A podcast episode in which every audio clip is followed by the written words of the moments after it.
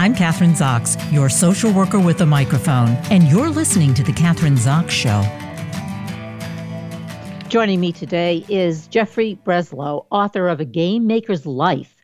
Starting with a literal bang, Jeffrey Breslow tells the gripping account of how the inventor held his company together after an employee opened fire in the Marvin Glass and Associates conference room in 1976. The gunman killed two of the Chicago firm's partners and an employee and critically wounded two more employees before killing himself.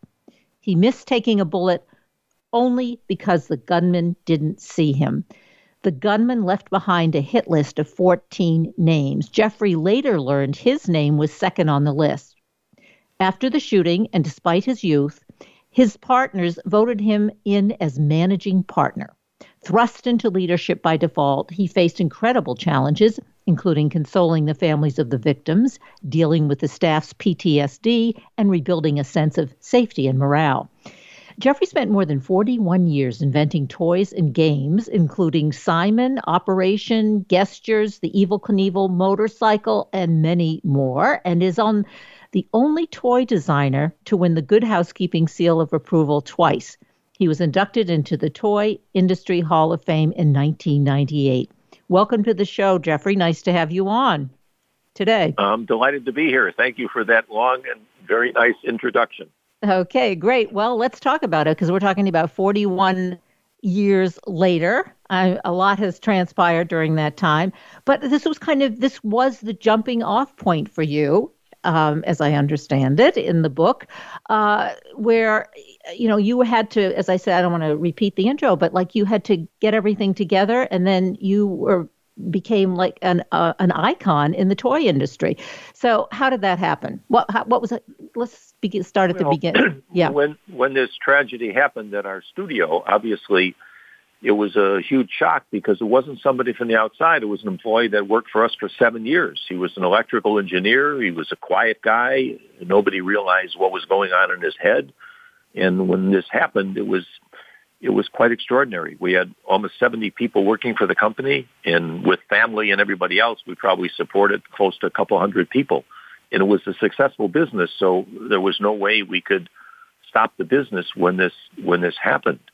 And, and so this happened on a Tuesday and we had funerals all week. And what it actually shocked me is that about half the employees went to Al Keller's funeral. They said that wasn't the guy who was here, even though it was.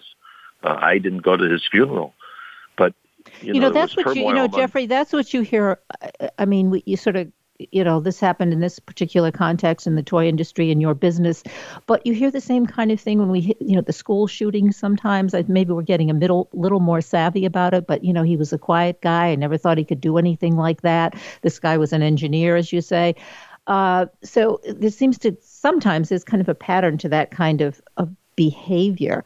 And uh, how you handled it and what you had to do i think is really relevant to what we need to do today as well if we want to move forward when we have these atrocities, which we seem to be having all the uh, time. There, yeah. there is there is no question, but you have to move forward. I mean, you can't let that define your life for the rest of your life. You have to move on, as horrible as it is. You know, I ended up running the company because nobody else wanted to do it, and the one fellow who wanted to do it, uh, the other partners didn't want him to do it. So I ended up, as the youngest partner, I was 33 years old being put in the position of the being the managing partner of this company. And, uh, you know, I wasn't prepared for it at all. You know, I mean, I never envisioned myself doing that, especially under the circumstances. And so that's a lot of pressure for find... a young man in his early 30s or in his 30s, big time, a lot of pressure. Uh, uh, how did you handle that? How did you move well, forward? I, we know I that you did, but somebody, how did you do it? Yeah.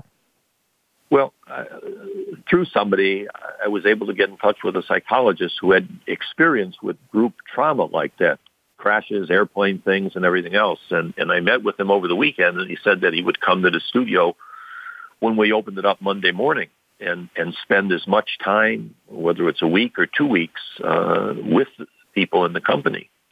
And uh, what he said uh, is that you have to talk about it over and over again. Why you didn't get killed. I stepped out of the office for a phone call. Somebody was in the bathroom. Somebody just missed them. And, and if you don't go over it and talk about it, you're not going to be able to resolve it in yourself. He said, be careful of people who say, I don't want to talk about it. because they're going to struggle with it later on. And, and it was exactly opposite of what I would have thought about doing. And, and as it turned out, the, the therapy is to talk about it, why you weren't killed, why uh, this didn't happen to you.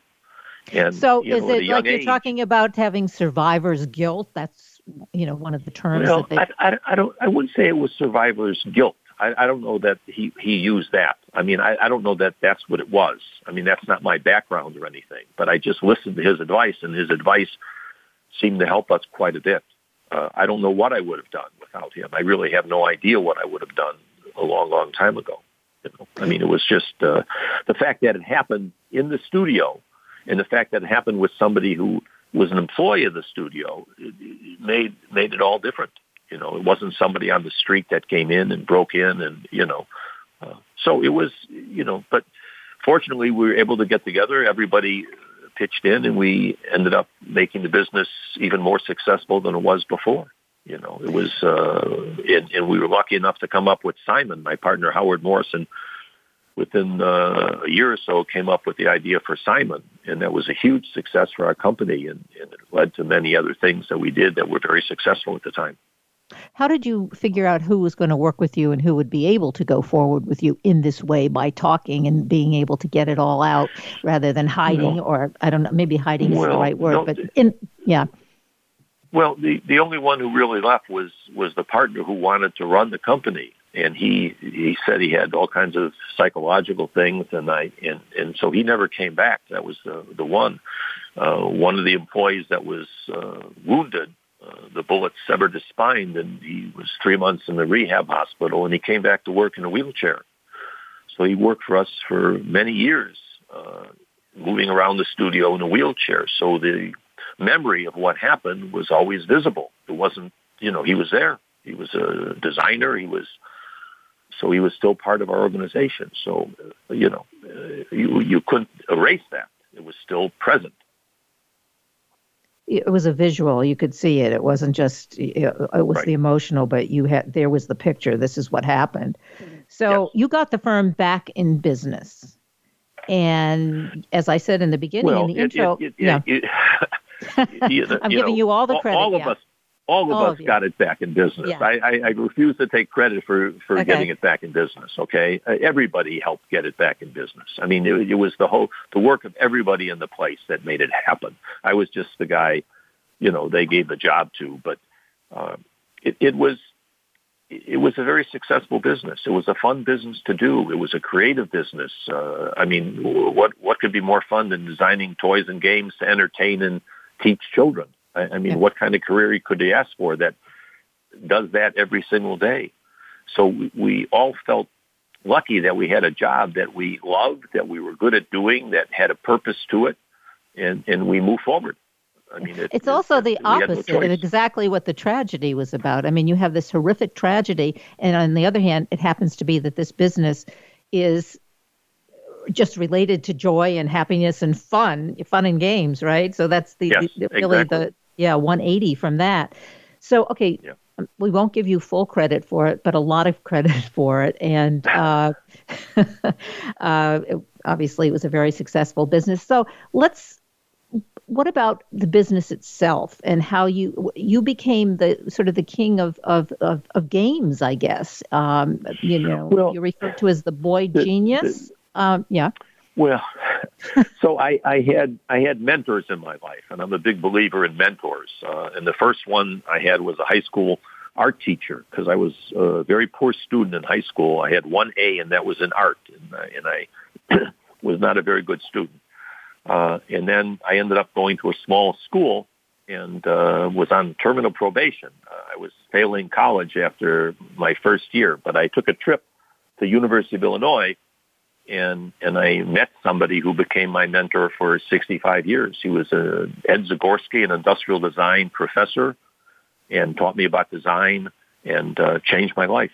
And he ended up mentoring me. Uh, he, he died a year and a half ago at 99 and a quarter. okay, and he almost made it well, to 100. Well, yeah, but but he but he said he said he was a wonderful man. He said if you ask a little child how old you are, they say I'm three and a half, I'm four and three quarters. He said when you get over 90, you can start using fractions again. Yeah. okay.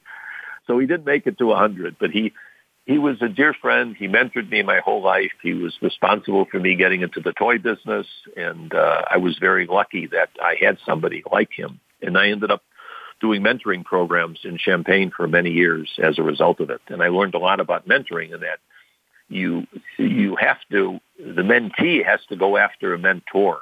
Uh, I, he talked to me for 20 minutes, and I walked out of there and said, "I need to be industrial designer. I have to transfer to Illinois."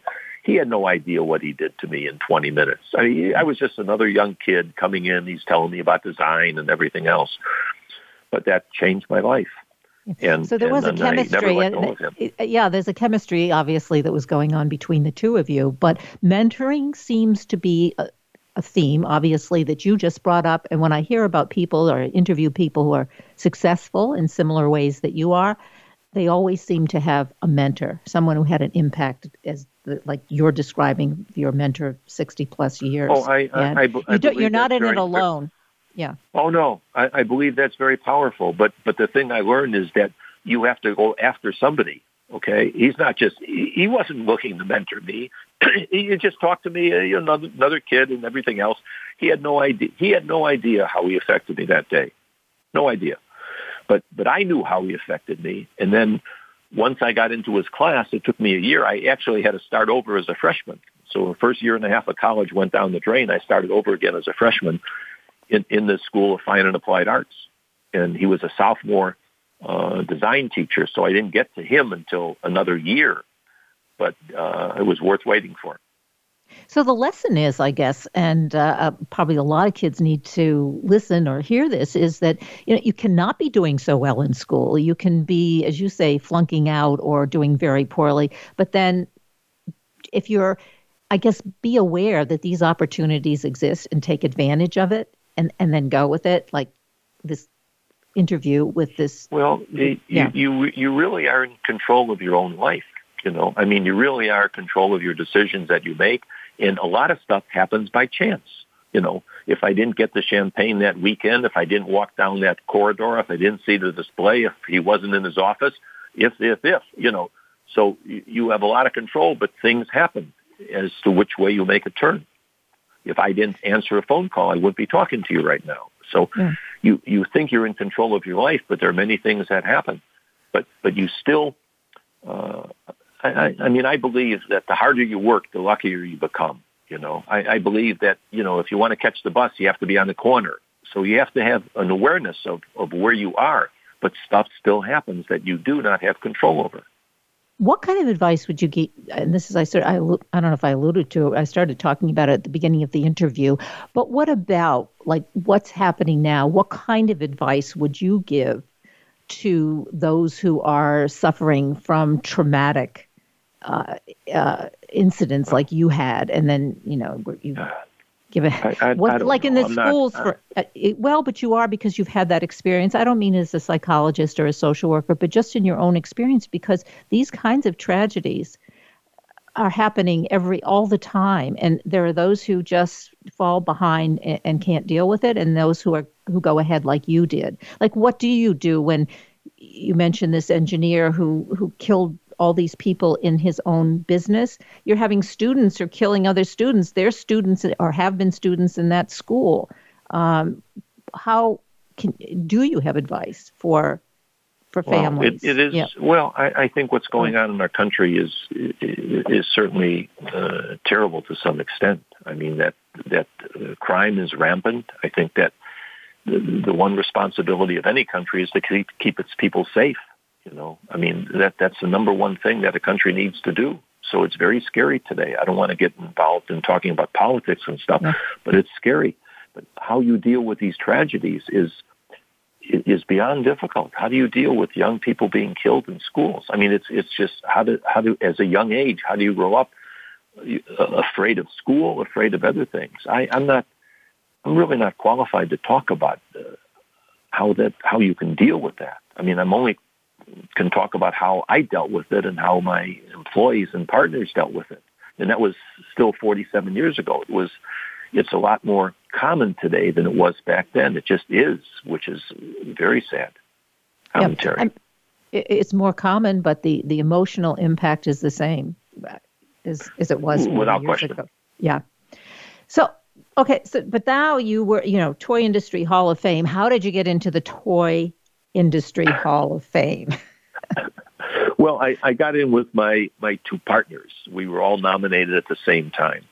The toy industry uh, had a you know an organization that represented the industry. We had meetings and everything else, and and they started honoring people a long time ago. And the, and the honorees, my boss Marvin Glass was honored. Uh, Ruth and Elliot Handler were honored from Mattel. The Hassenfelds were honored. But the one criteria when they started this out is that you had to be deceased in order to be honored. Okay, oh. and then uh, a terrific guy by the name of Bernie Loomis, who ran uh, was a big executive of Mattel and Kenner and uh, brilliant toy guy, was uh, on the board of this organization. I was a member of the organization board as well, and he came up with the idea. Said, "Why don't we honor somebody while they're still around?" Okay, okay, what a great idea that is. So he was the first one who was honored because it was his idea and he needed to be honored and he didn't want to wait until he died to be honored. So that's how it came. And we, myself and my two partners were kind of voted in uh, by the organization. That's how it happened. And, and we were voted in because we were uh, the best toy design studio uh, in the world at that time. I mean, there were other people that were doing what we were doing, but my boss, Marvin Glass, invented the business of independent toy design. Uh, he was the first one, and he did this in the late 50s. And he tried manufacturing toys. He kept losing his ass. He said, I don't want to do that anymore. And he looked at the book business. He looked at the record business and said, I want to do that in the toy business. I want to design toys, license them to a company for royalty. And it was a very unique concept because most toy companies had their own designers. And why would they license something from an independent? But he started with Ideal Toy in the late 50s and was very successful. And he built this gigantic independent toy inventing company, Marvin Glass and Associates. And then there were other people that started doing the same sort of thing. So that, that's how it all came about uh, from this one man who hired me, and I worked for him for seven years. He died pretty young from uh, cancer and stroke, but he was my mentor also. So several mentors. That's how you got to be in the toy yes. industry. Yes. Yeah, the Hall of Fame, and also get the Good Housekeeping seal of approval twice. What does that mean? How do you get that? I don't know. I mean, when I when I found out about that, I I mean, I have no idea how it happened. I mean, the two games, one was Ants in the Pants that I did 50 years ago. That's still selling today. It was one of my first ones. And the second one was Masterpiece, which was a board game with uh, art. And uh, Parker Brothers made it. And it was, it was kind of unusual because it was introducing uh, young kids to the world of art. Uh, I went down to the Art Institute and I bought, you know, like, you know, 40 postcards and brought them back to the studio and, and made a board and said the idea of the game was to buy and sell art. And then I had a second deck of cards that was value. In other words, so every game you had a paper clip and you clipped a value, a hidden value to a piece of art. The next game, that piece of art might be a forgery. So uh, every game was brand new.